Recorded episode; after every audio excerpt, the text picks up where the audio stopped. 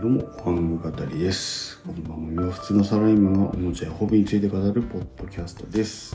お相手は私、クリアストマでお送りいたします。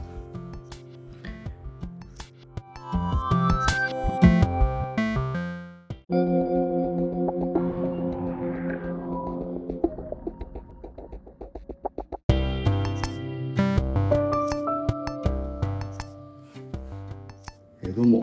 玩具語りのクリアストマです。もう5月もそろそろおしまいとなりましたけれども、今月ですね、JR 東日本さんでやってた、プラレールとコラボしたスタンプラリーっていうのを、電車を使ったスタンプラリーっていうのを、5月中4月の末ぐらいからやってたのかな。多分ゴールデンウィークとかその前後からだったと思うんですけど、やってまして、で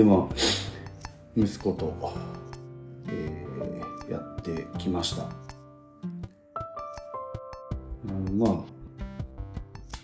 だいたいちょっとした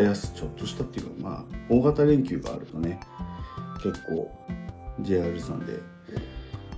やってスタンプラリーやってますけど、大体何かとコラボしているんですよね。で今回はプラレールと宝富さんのプラレールとコラボしたってやつで、首都圏の方の駅に10カ所スタンプが置いてあって、それを回ってスタンプを押して、決められた台紙みたいに押して、で、ゴール地点の、スタンプを押せばいいだけじゃなくって、ゴール地点、そのスタンプが置いてあるいくつかの駅にある、JR 東日本さんの、ニューデイズというコンビニですね、そちらの方でちょっとお買い物をすると、豪華景品がもらえるというものなんですけども、今回は、プラレールの、パスケースっていうんですかね、ちょっと小学生ぐらいのお子さんだったら、スイカとかね、自分のスイカとかパスモとか、あとはいろいろありますけど、交通系の IC カードなんか入れて使って首から下げたりするのにちょうどいいのかなと思うんですけど、そういうのをもらえるという企画でございました。で、そのパスケースは10箇所の駅を回るっていうのが条件で、ちょっと首都圏からちょっとじゃないな、かなり外れるんですけど、水戸ですね、茨城県の水戸と、あと越後湯沢行ってスタンプを押すと、新幹線のはやぶさと小町のアクリルスタンドがもらえるっていう、つわもののご家庭はそこまで行って散歩してきた方もいらっしゃるかもしれないですけどっていう、2段階になってて、ちょっと水戸とか越後湯沢まで行くとなると、ちょっとそこで何するかとかも考えなきゃいけない、ちょっとした小旅行にねなってしまうので、今回はちょっとパスしたんですけど、コンプしてやるんだという方はきっと多分そこも含めて楽しい企画だったんじゃないかなと思います。今回はなんていうんですかね、1日フリー切符みたいな、エリア限定のフリー切符みたいなのをうまく組み合わせてやったんで、今回はそんなに日数かからずに行けたんですけど、去年の夏にやったその JR 東日本さんのスタンプラリーはレゴの90周年とコラボしてやったんですけど、これはすごかったですね。30カ所回るんですけど、茨城の土浦とかだって千葉の方まで行ってスタンプを押さなきゃいけなくってすっげえ大変でしたね。めちゃめちゃ時間かかりました。でまた去年夏めちゃくちゃ暑かったから本当に汗びしょびしょになったし本当に駅のホーム降りるたんびに水一本買ってた記憶がありますね。すげえしんどかったですねあれ。多分あそうですねそれもだからなんか5箇所10箇所で5箇所回るそうか5箇所回る10箇所だから5箇所だ15箇所か半分ぐらい回るとなんかこうじゃあ5箇所だったななんかでもそれも2段階ぐらいになってるんですけどそれはなんかちょっと家族で盛り上がっちゃって全制覇するぞみたいになっちゃったんですごい大変だったんですけどまあ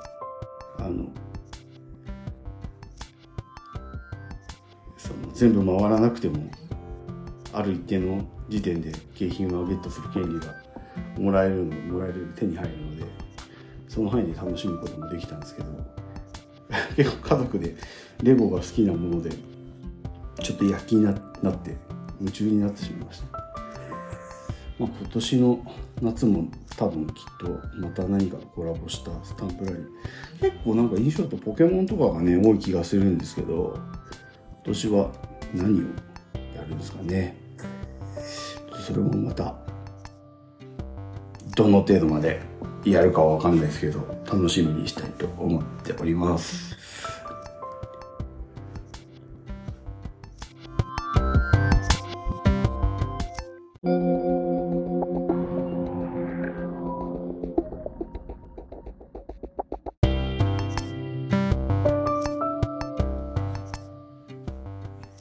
はいで、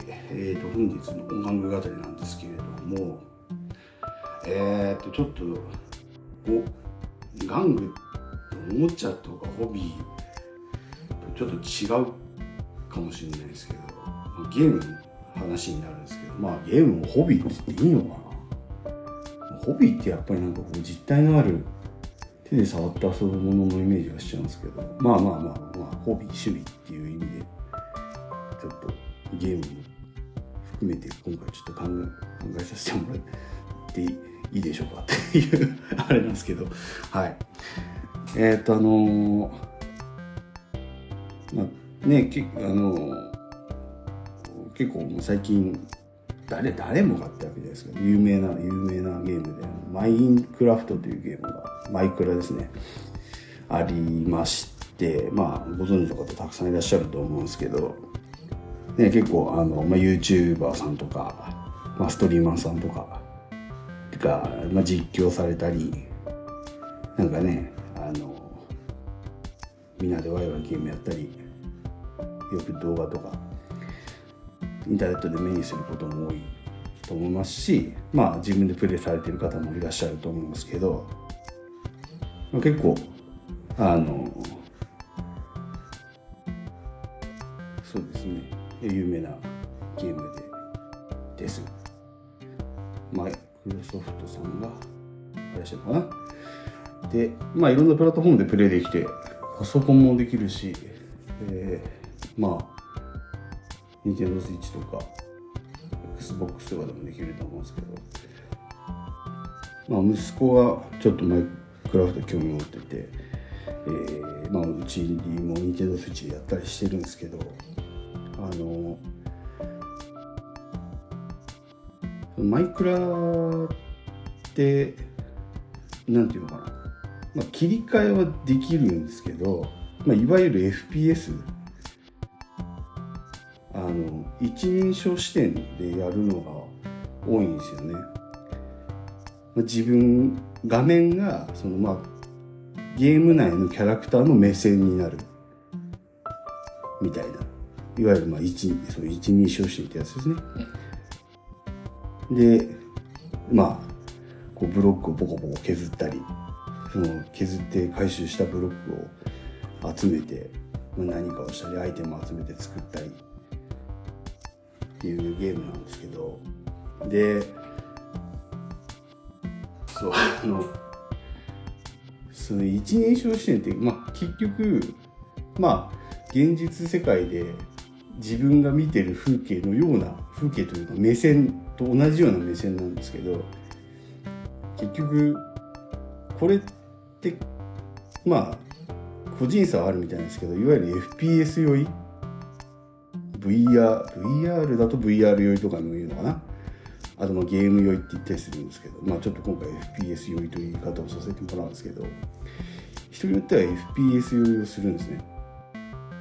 なんでかっていうと、まあ結局脳みそが結局現実世界だと自分が見えてる目線と、まあ、体の動きが連動する、ある程度の速度で動いてるから、まあ、一定のリズムがあったりするけれども、 FPS で画面にのめり込んじゃうと、そのなんていうんですかね、結局自分の体が動いてないのにすごいスピードで動いたりするから脳が混乱して気持ち悪くなっちゃうみたいな、確か原理だったと思うんですけど、車酔いとか船酔いとかと同じ原理だったと思うんですよね。普段のそのなんか自分の脳が認識している速度だったり、するものと実際の動きの速度とか、実際の体が体験している速度の動きとか、まあ、揺れとかにギャップが生じちゃうと脳が混乱する。で、なんかってなっちゃってみたいな感じだったと思うんですけど、私これがすごい酔いやすいタイプでFPS に。で、まあ子供がね、マイクロ面白いからで、まだちょっと自分でプレイするのも難しい年頃なんで、まあ私がプレイしてあげてあるのをこう横で見て、ああなんでこうなんでって言いながらやるんですけど、私がね30分ぐらいでダウンしちゃうんですよね。本当にもう気持ち悪いなっちゃって、ちょっともうお父さんダメだこれできない、ちょっと休ませてっていう感じで、ちょっとかっこ悪いんですけど、まあなんかちょっと気遣ってくれちゃったりましてね、あんまり見たりやったりしてると気持ち悪くならない、大丈夫とか言ってくれてすごく申し訳ないんですけど、でそうですね。でも思い返してみると、結構子供の頃もそもそもね、私あんまゲームやんないんですけど、小学生ぐらいの時に友達がですね、Nintendo 64の007のゲームを持ってて、ゴールデンアイ007のゴールデンアイっていう映画をテーマにした、これもまあ FPS のゲームなんですけど、まあそうですね、まあ FPS ってそのファーストサイシューティングっていいのかな、なんでまあシューティングゲームから来てる言葉だったと確か思ってるんですけど、まあこう、まあ自分の目線があって、自分が持ってる銃だけが見えてて、あとはまあその持ってるキャラクターの目線でゲームが進行していくとやつなんですけど、もうここ友達にちっこそれをプレイするんですけどやっぱりね、なんかある程度プレイしてるとね、なんか気持ち悪くなってくるんですよね。その時ってあんまりよく分かってなかったから、それでもぶっ続けでやってて、でもなんかやっぱりちょっと頭痛くなっちゃったりとかもしてたんですよね。でなんかやっぱり親たちもなんかそのちょっとなんか目に悪く、なんかやっぱりそういうゲームやっぱりね、一日何時間にしなさいとか言うから、やっぱりやりすぎは良くないというふうに言ってくれてはいたんですけど、まあやっぱりそんなの全然気にしないからガンガンやってるわけですよね。で当時は多分あんまり FPS だから酔うっていうことは分かってなかったと思うんですけど、その007のゲームではペイント弾、ガンシューティングなんで、やっぱり撃ったりするとこう、まあ弾が敵に当たると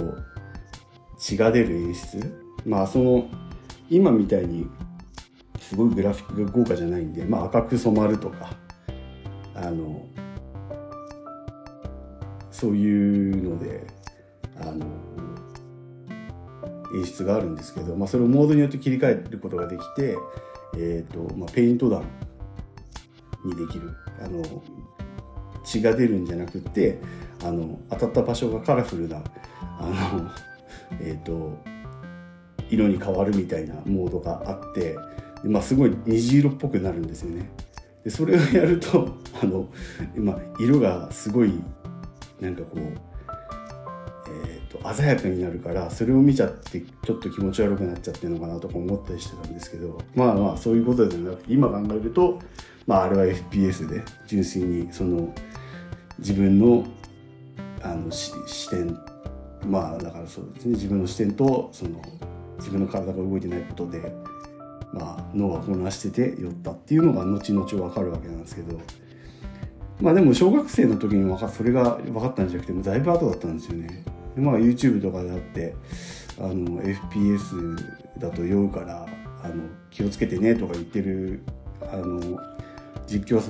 してるね方とか YouTuber さんとかもいて、まあ、そういう人とかがそういうのを見て言ってるのを聞いて初めてだから007のゲームやってた時はあれ酔ってたんだな、あれが FPS 用だったな、FPS 用だったんだなっていうのはだいぶ後になって知るんですけど、でまあマイクラ買ってそのFPS 用してるなって自分が思った時も、まさか自分がまあちっちゃい頃ね、その FPS 007のゲームやってた時にFPS 用してただとしても、さすがにもう30代になってるんだから克服 できてると思ってたんだけどなと思ってたんですけど、やっぱりねダメみたいですね。全然ゲームやってこなかったし、そもそもだから、そうっすね、慣れれば大丈夫になるのかもしれないですけど、そういうなんか慣れるまで鍛錬したいとも思ってないんで、そこまであれするつもりもないんですけど、なんかちょっとね、ちょっとプレイして今日はゲームやるかみたいなね感じになった時にたった30分でダウンするっていうのもなんか子供がになんかちょっと悪いなっていうのもあるんで、あれですけどね、どうなんですかね、やっぱ体質的なものなのかな。結構やっぱりなんていうんですかね、感覚が鋭敏っていうか繊細な方がそうなっちゃうのかな、鋭いというか、まあ、難しいですけど、まあなんかそんなことを今思っていまして、でもなんかね、だから多分あれなんですよね、普通のテレビの画面でそれなんでね、まあもうちょっとVR のあれと PS ビータとか、ビータだっけ、ビータじゃねえや、全然違うか、ビータじゃないよね、プレステの VR のやつ、ごめんなさい名前が出てこなかった、ビータは全然違う、出てこないや、まあ VR のゴーグルとかあるじゃないですか、あれどこだっけ、スチームとか、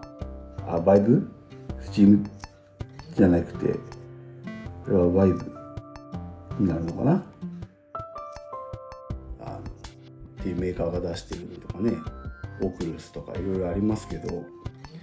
多分ね VR 私やんない方がいいんだろうなと思って多分あれなんかもうちょっとだけねまあ昔仕事で関わることがあって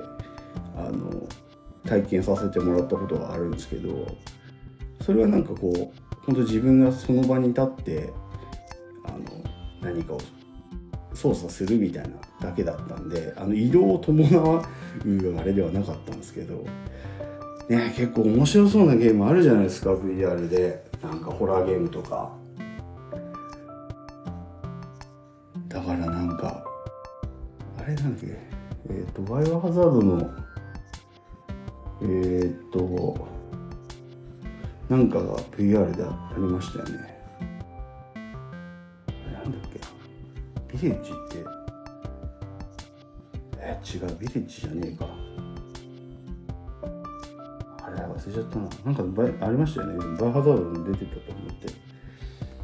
て。でそういうのとか面白そうなコンテンツすごいいっぱいあるんですけど、多分5分ぐらいで私ダウンしちゃうんじゃないかなと思って結構 VR チャットとかもね、なんか自分のアバター作って他の人とお話ししたりするのとかもね、なんか世界が広がって面白そうだなとは思うんですけど、相当私がにはハードルが高そう。まあね、これからどんどん普及していくコンテンツというかね、マーケットというかなのかなと、当たり前になっていくのかななんて、ね、メタバースなんかいうのもテレビ番組でもねやってたりしますし、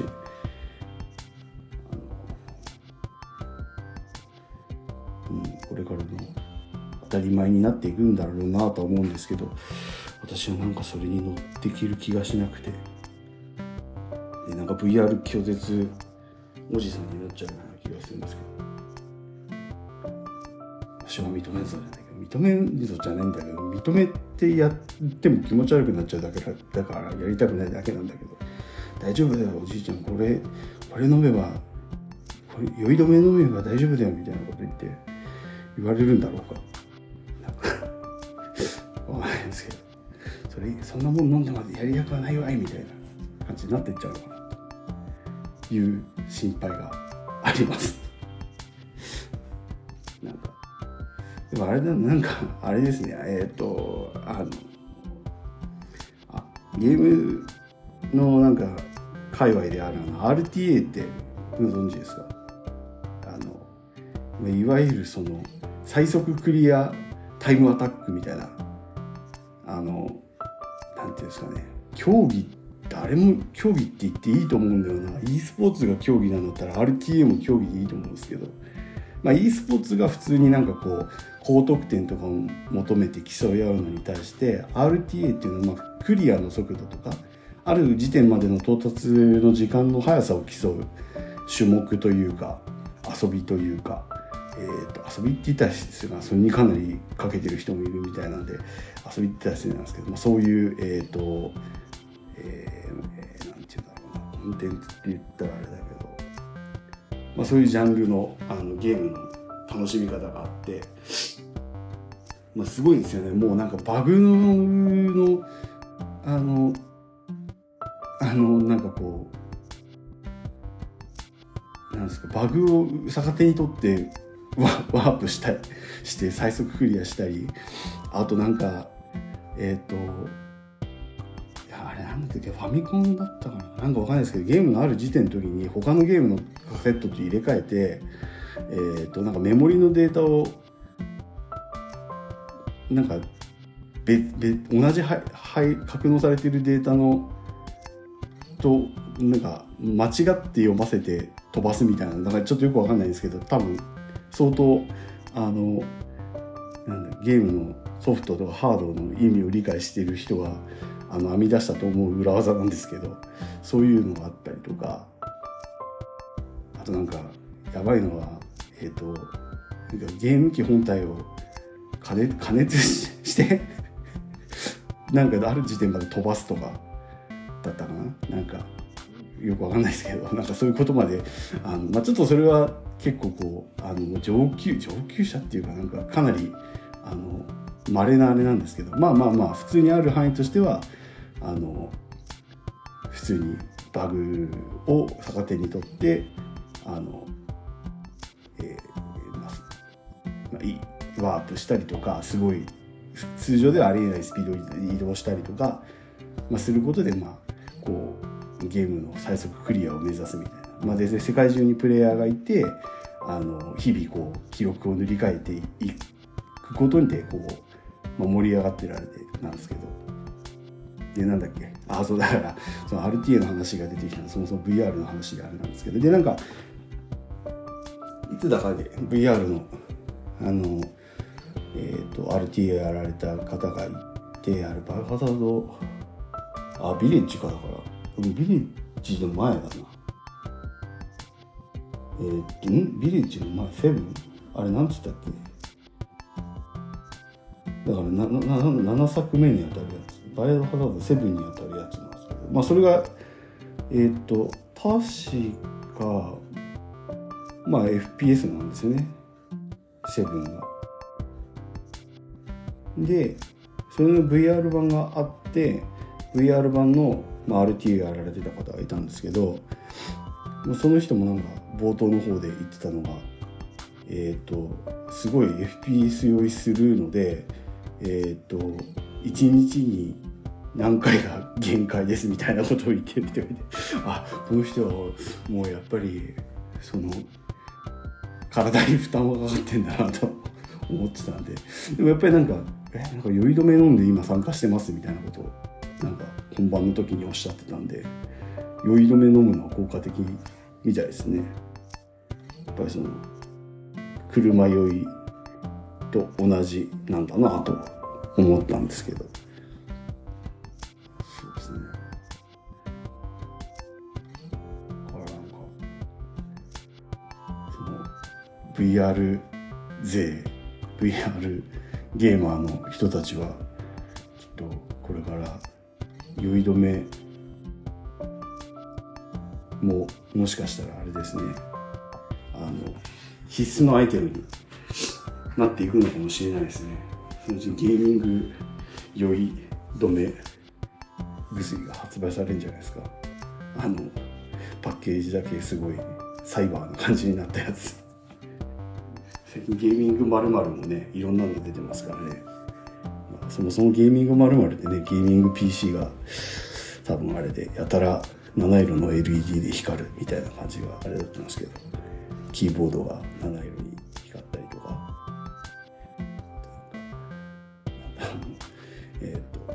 マウスとかもなぜか光ったりだとか、七色に光るイコールゲーミングみたいなね、風潮になってきてますよね。あれも面白い現象ですよね。なんでゲームになると七色に光るのかよく分かんないですけど、なんでですかね、あれはね、サイバーな感じがするからなんですかね。だからなんか七色の七色ってことじゃないけど、なんかね、ゲーミング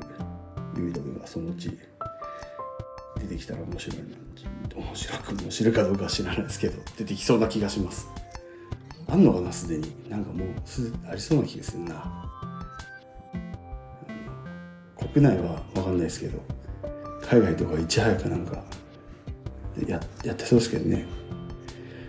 ゲーミングもある。そう、VRなぁ、面白いそうなんだけどなぁ。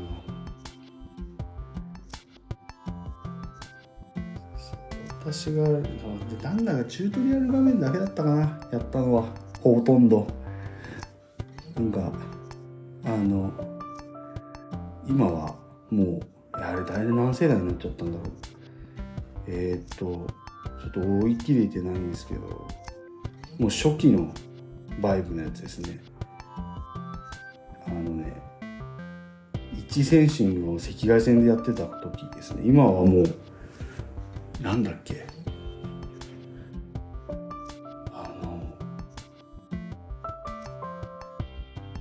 今何でやってるの、ドップラー超音波センサーだっけ、なんかちょっと高度になって赤外じゃなくなったんですけど、そう初期のやつ、ちょっとなんか仕事で関わることがあってつけさせてもらったんですけどね。もう没入感とかね、よく言われますけど、あれは本当にすごいですよね。なんていうんだろう、イヤホンとかまで してでこう中で操作してすると、もう全然別の世界にいる感覚になるんで、それがまあある程度自分の区切りがついて外すと、あ、なんか現実に戻ってきたんだなっていう感じがするんですよね。だからそれが裏を返すと別の世界に行ってた感じがするから、世界に入り込んでたっていう没入感っていう言葉はすごく的を得た言い方だなってその時に思った記憶があります。自然のこう森みたいなね、森の中にある家みたいなところにいるみたいな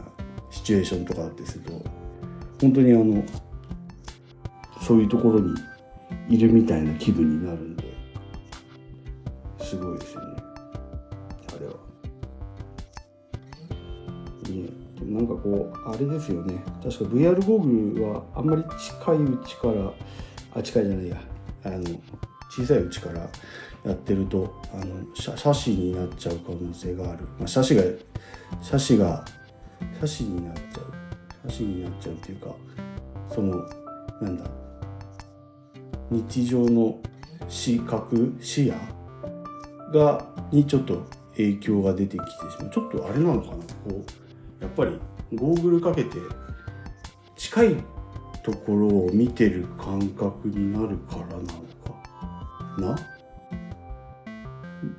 なんかちょっとよくわかんないな。ただそうですね、日常生活の視野に影響が出る可能性があると指摘しているという記事も何か読んだ気がするんですけど、ゲーム脳とかね、よくいろいろ言われてますけど、やっぱり新しい技術が出るとそれに対する、反証っていうのは絶対あったりするので、それをクリアした技術が出てくる、それを技術面でカバーしてより健康的に体感できるようなものも今後出てきたりするんだろうなと思うんですが、新しい技術なんでね、やっぱりいろんなこと言われますよね。FPS 用とか VR 用とかも多分そうなんでしょうし、ということで、ちなみにマイクラって、VR のやつあるんですかね。VR ゴーグル、別に VR で映せばそれができるのか、そういうものなのかよくわかんない。 VR 版じゃないとできないのか、ちょっとわかんないですけどいろんなエディションがあるんですよね。そこまでは切れてないですけど、ということで、そうですね、ちょっと今日はホビーというあれじゃなかったんですけど、ちょっと最近マイクラをやって思ったことでありました。そうですね、皆さんもこれは多分いつの時代もだと思うんですけど、やっぱり用法用量を守って正しくお使いくださいっていうのが一番なんでしょうね。よく食べ、よく眠り、よく遊び、よく働きで、楽しいものもほどほどに、美味しいものもほどほどにっていうとこなんでしょうね。ということで、まとまってんのかまとまってないのかちょっとわかんないですけど、またあんまりねゲームやんないんですけど、ゲームやんないっていうかもね、どっちかというと人がプレイしてるのを見るのが好きなんで、実況の方も見たり、ストリーマーさんのやつ見たりとかのが多いんですけど、またゲームの話も、ゲームもホビー、趣味と捉えてお話できたらなと思いますんで、今後もゲームも含めて、お楽しみいただければなと思います。それではまた次回も聞いていただけたら嬉しいです。お